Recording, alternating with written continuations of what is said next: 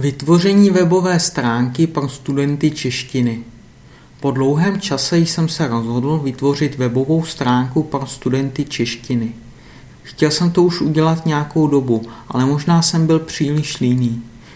Myslím tím, že já jsem udělal pro studenty češtiny na linku hodně věcí a za druhé nejsem dobrý ve web designu a nechtěl jsem za to platit.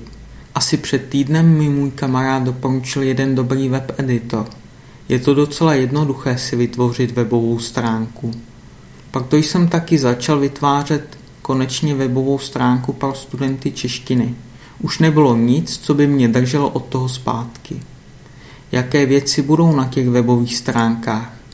Například tam budou informace o všem, co souvisí s Českou republikou, jako například o českém jídle, české hymně, české historii, českých prezidentech a jiných věcech.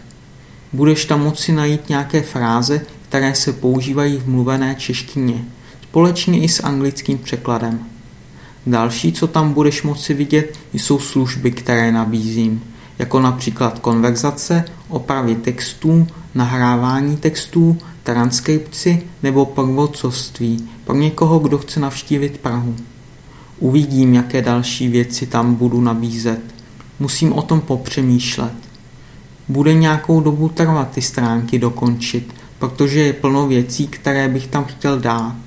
Chtěl bych taky ty stránky optimalizovat pro Google. Jsem zvědavý, kolik lidí moje stránky navštíví.